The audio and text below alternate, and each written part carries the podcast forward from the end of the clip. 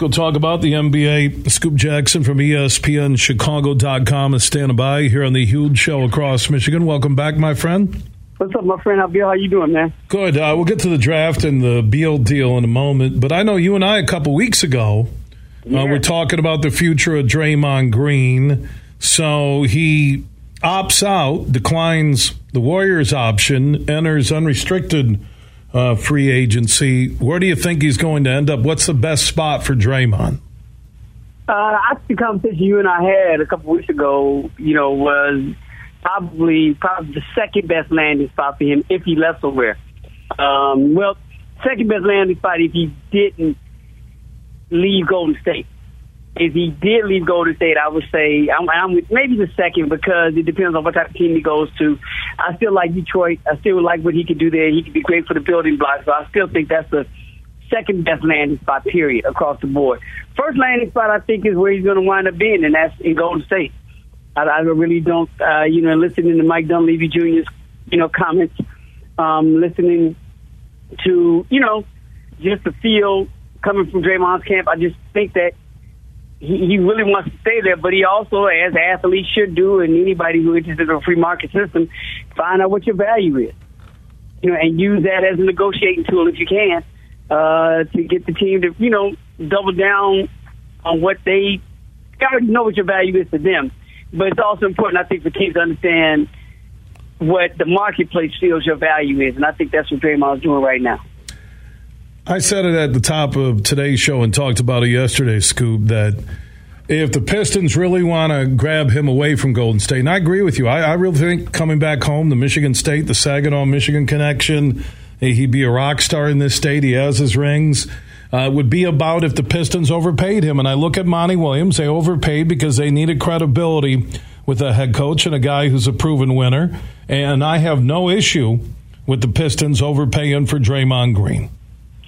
I don't either, and and I agree with you because if one, you're gonna have to spend the money, and the first step that Detroit made as an organization to show that they're serious by locking in Monty Green to a deal that um, you know is unprecedented for a head coaching position in this day and age.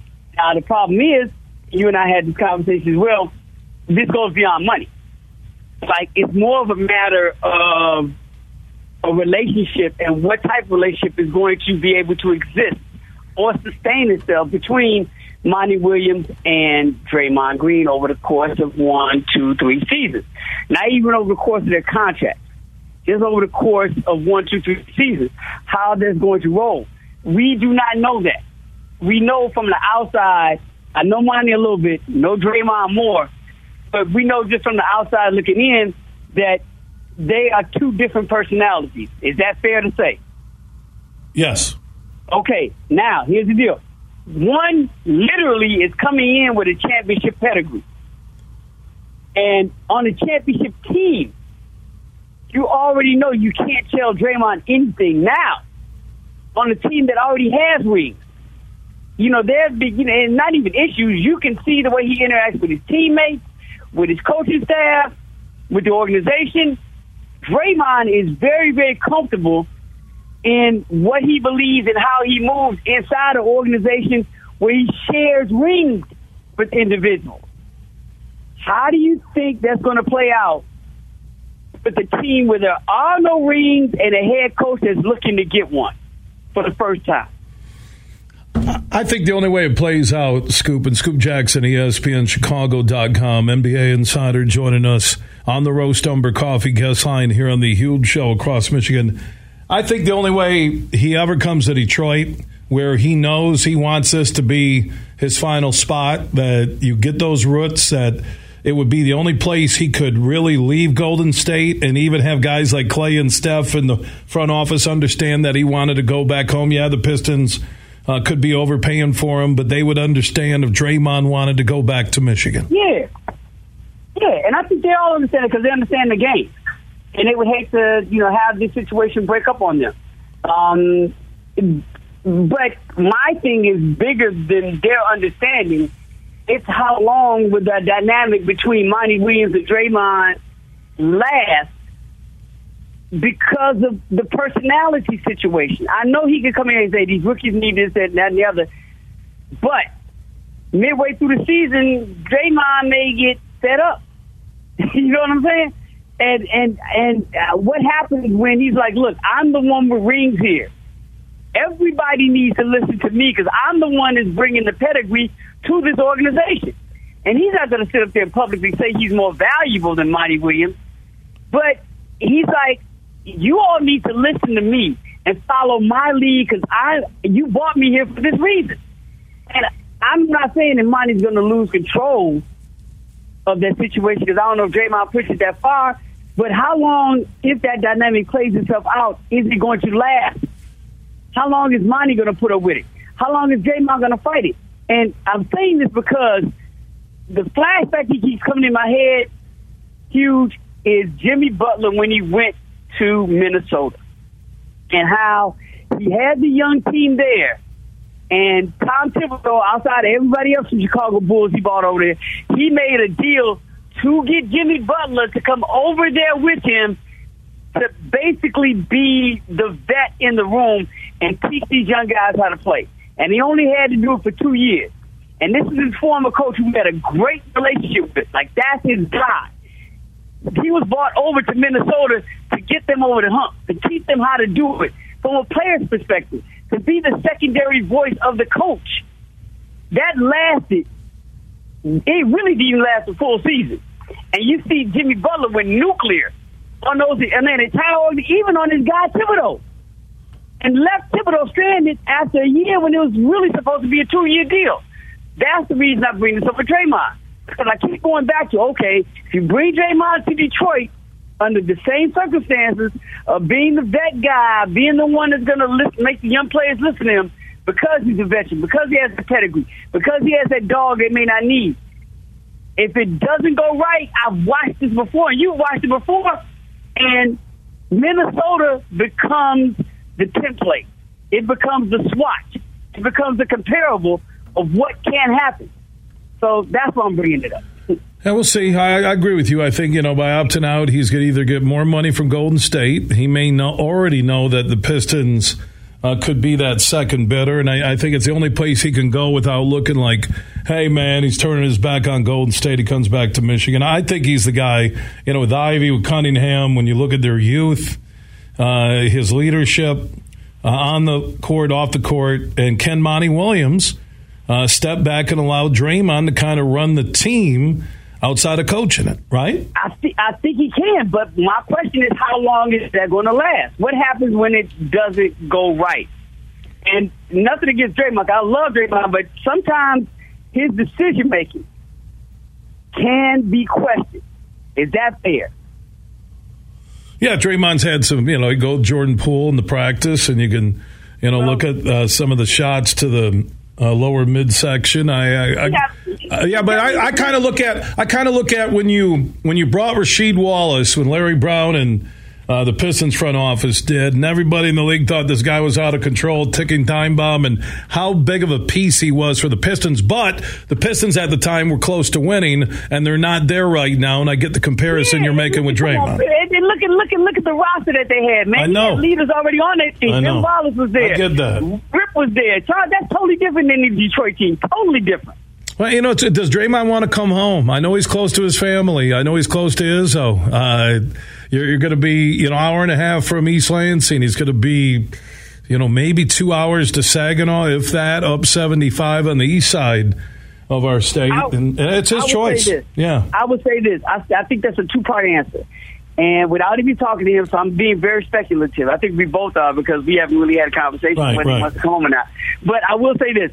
I think, yes, he does, but maybe not right now. I think he would love to end his career there, but if he feels he has three or four more years left and he can play it out too while being in Golden State and the offer for Detroit will still be there in a couple of years and he could, you know, test out the market depending on what type of contract he signed and when he can opt out of certain situations inside of that contract, he may want to end up then in, in Detroit then, after they've established themselves, after they made the playoffs and can't get out the first round, you know, or maybe get to the second round. He's like, you know what? I can be the missing piece when I go there then as opposed to making it now because I don't think Draymond is looking at this contract as his final retirement contract.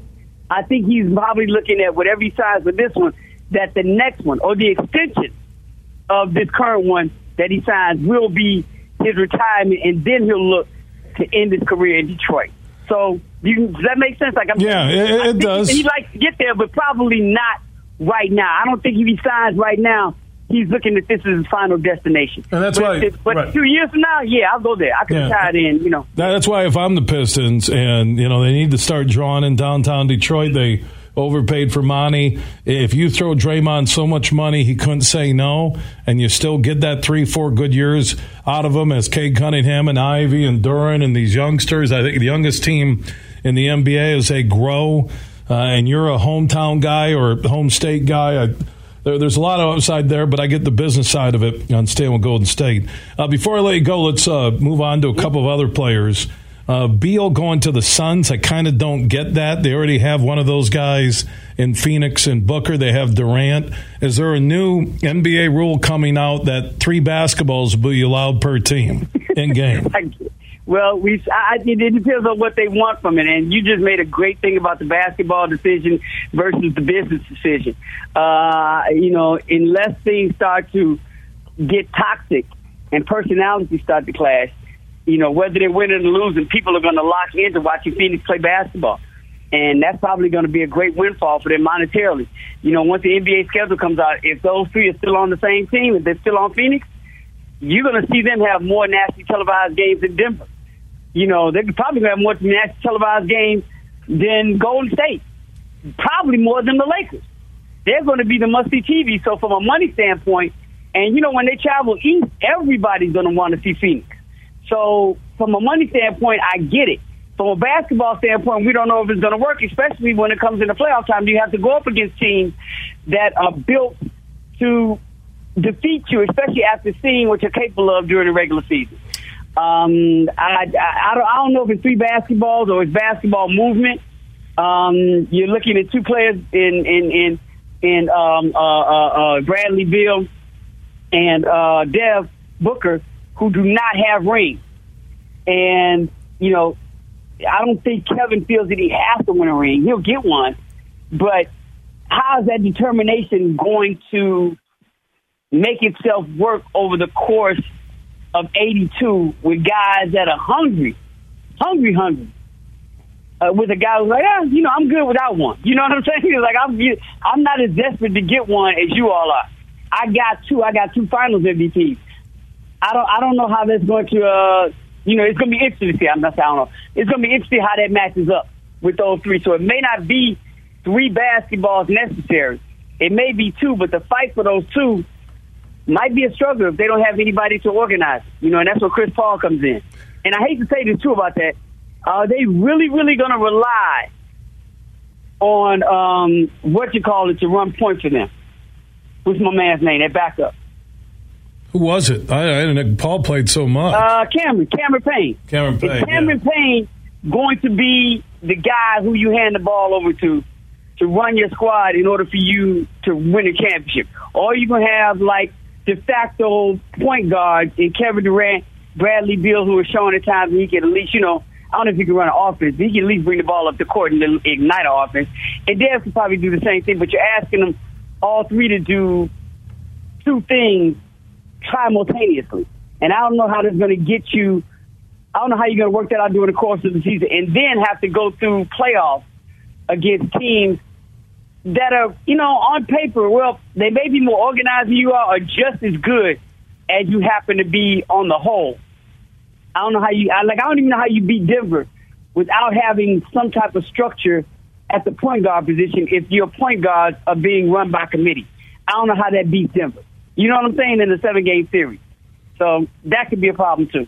Yeah, they they seem like a team that uh, you know losing the coach, you blame the coach, you move on Paul. I I just don't see it, but you know I don't think the super team concept is the way to go. And you know you look at Denver, and they kind of still have that team mantra. Uh, we'll talk more down the road. Scoop, always great to have you uh, heard statewide in Michigan talking basketball, NBA draft on Thursday. We'll check in during the summer, okay, my man? Uh, hey, let me ask you one question real quick. Does Draymond stay if Clayton, uh, I mean, if uh, Jordan Poole stays there. Uh, where are they going to get all that money to pay everybody? And you got Clay. I mean, is Clay the odd guy out if Poole stays and Draymond and Steph stay, right? I, fact that at the end of the season when they lost, that seemed to come out as something that was problematic and never got settled within the Golden State organization. They all said that yeah, that that punch, the thing between Draymond and, and, and Jordan never worked itself out. So my thing is, if you have a chance get Draymond Green, and that happens to be a problem, do you stay there if he's still there? Hmm. I don't know. Hey, I, I, that's that. That would be inside the locker room, inside the organization, on what the vibe still is between Poole and Draymond. Scoop, I got to get to a network. Hey, I just want to throw that out. We'll talk, man. All right, we will, man. Scoop Jackson, just a good guy.